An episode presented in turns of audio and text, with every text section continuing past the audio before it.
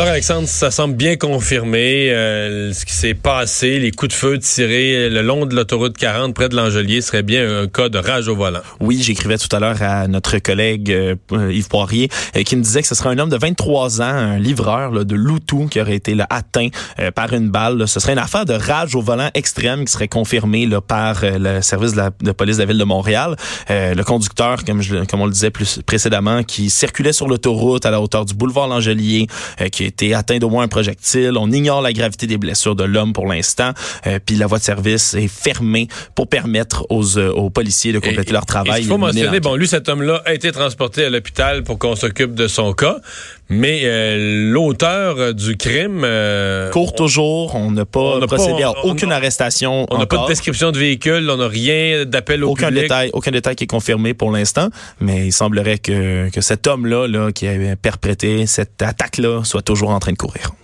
Bon, on trouvera peut-être, on saura peut-être jamais c'est qui. Si on n'a pas, euh, s'il n'y a pas de témoin, pas d'indication. J'imagine que le principal témoin est l'homme euh, qui a été atteint lui-même, mais euh, ouais. pour l'instant, il... il... peut parler aux policiers, effectivement, à suivre.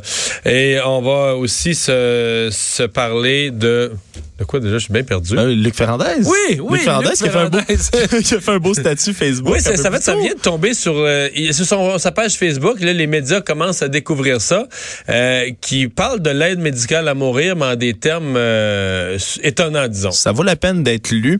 Je cite, il dit, en vue d'approfondir la discussion sur l'aide à mourir, jusqu'où pouvons-nous étendre le droit à l'autodétermination? Pourrions-nous, pour des raisons environnementales, sociales et économiques, décider que nous voulons recevoir l'aide à mourir pour ne pas constituer un fardeau pour notre famille et la société en général? Ça commence comme ça et ça poursuit un peu. Donc, ce serait, il dit donc la question, ce ne serait pas celle de la souffrance ou de l'inconscience, mais celle du fardeau. Euh, est-ce immoral de poser cette question? Il ben, finit en disant ça. Il, est, en fait, on ne sait pas s'il est comme euh, en, en, mal de tirer l'attention ou mais c'est immoral de poser cette question-là. La réponse, c'est oui. C'est même quand on a lancé le débat sur l'aide médicale à mourir, les gens avec un minimum de sagesse, c'était leur crainte.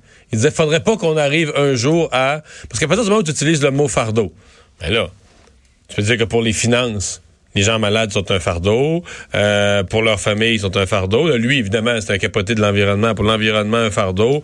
Fait, et là, donc, tu glisses vers tout cet univers où tu vas dire, ah ben les gens, et, c'était, c'était tout sauf ça. L'aide médicale à mourir, c'est une façon de dire les gens vont mourir dans la dignité. Mhm. Un choix personnel, pas parce que tu veux pas être un fardeau, parce que c'est la façon quand tu arrives en fin de vie, euh, que tu vis des souffrances, c'est comme ça que tu veux euh, que tu veux finir.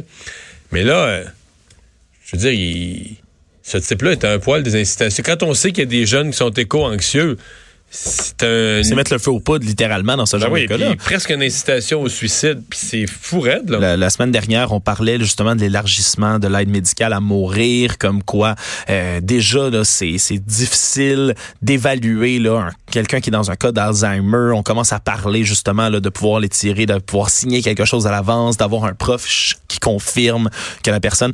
Euh, c'est, déjà, c'est déjà éthiquement difficile, c'est déjà un, un sujet tellement euh, sensible et là, on vient euh, lancer cette grenade-là dans le débat public. Ben, au nom de l'environnement, mettre fin à ces jours, il nomme quelques maladies, des exemples d'AVC. Oui, il dit euh, faculté cognitive et motrice. Il dit à la suite, par exemple, d'un accident cardiovasculaire. Donc, une personne malade est source de pollution.